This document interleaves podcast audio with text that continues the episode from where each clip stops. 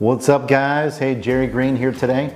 Hey, just wanted to share something with you today that I think is, um, to me, um, something that uh, a lot of real estate entrepreneurs um, are afraid of doing, and that is looking at the business of actually virtual wholesaling, okay? And, you know, it's interesting on this, a lot of people say, I, I you know, I, I, don't know that I can do this, you know, and it's like, I'm really good at closing in the field and uh, I make bigger spreads on the deals when I'm uh, out in the field. You know, they, they, give me all these reasons why they have to keep going to all the appointments. And guys, I'm telling you right now, you know, I, I did that for years, okay? And yeah, a lot of you, um, know that you know I've been doing this business for 20 some years and when I first started guys probably for over the first 10 years or more in the business I went to all the appointments hundreds and hundreds and hundreds of appointments and I've become very good at that.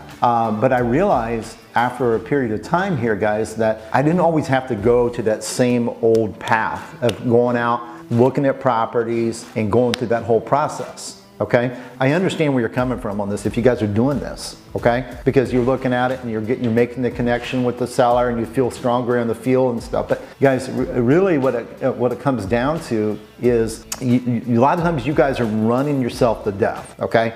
You're running around all these appointments, you're having people sometimes not show up. Um, another thing that really sucks is when you're in the position where you, like today, uh, uh, uh, for example, today is a Friday, okay? And uh, you're in the position where you set an appointment for, um, say, next week. And um, maybe it's a Tuesday of next, uh, the following week. And you set an appointment today, and then you uh, go to confirm your appointment on Tuesday to go out there and meet with them on a property, and it's already under contract. Guys, these are some of the things that people uh, forget about when they start looking at virtual wholesaling. They, they, they, they look at all the things that the negatives, you know, and they look at all those, but you got to start looking at the positives too on things. And I'm a big believer in that is like, it was a, it was a tough shift for me, man. It wasn't like overnight, but what I realized was I can maximize myself and get more deals done by basically tweaking the system. And that's, that's something that I'm really big about is this, I'm constantly working on improving systems. So what we started doing is like,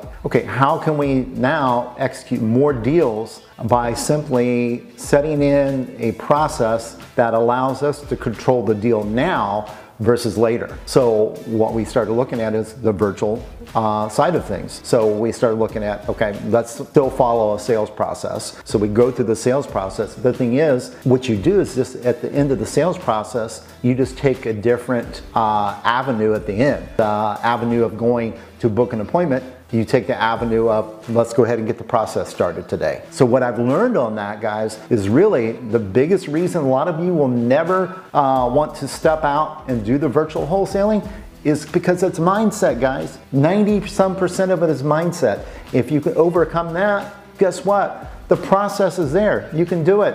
And it's a matter of just changing your mindset, learning a little bit of a uh, process change, and you can start going out there and putting deals together virtually. And you'll be amazed on that, how much more that productive it'll make you, save you a ton of time, a lot of wear and tear on your body, uh, wear and tear on your vehicle, and ultimately you're gonna get more contracts together. And you know what, so what? You're gonna have a few that maybe the margins aren't as great, but you know what, that's okay. You can control those deals from anywhere in the country. And think about this, guys. This is done commonly on commercial deals. On commercial deals, California buyers or something that are buying in the Midwest or something like that, they're not turning around and coming in on all these properties and every time they make an offer, they're turning around locking them up, then coming in and uh, checking them out or having an inspector. You can do the same thing, guys. So don't overthink this, guys. Virtual process, again, starts with the shift in your mind and then learning some simple processes. So hope this helps. Talk to you all later.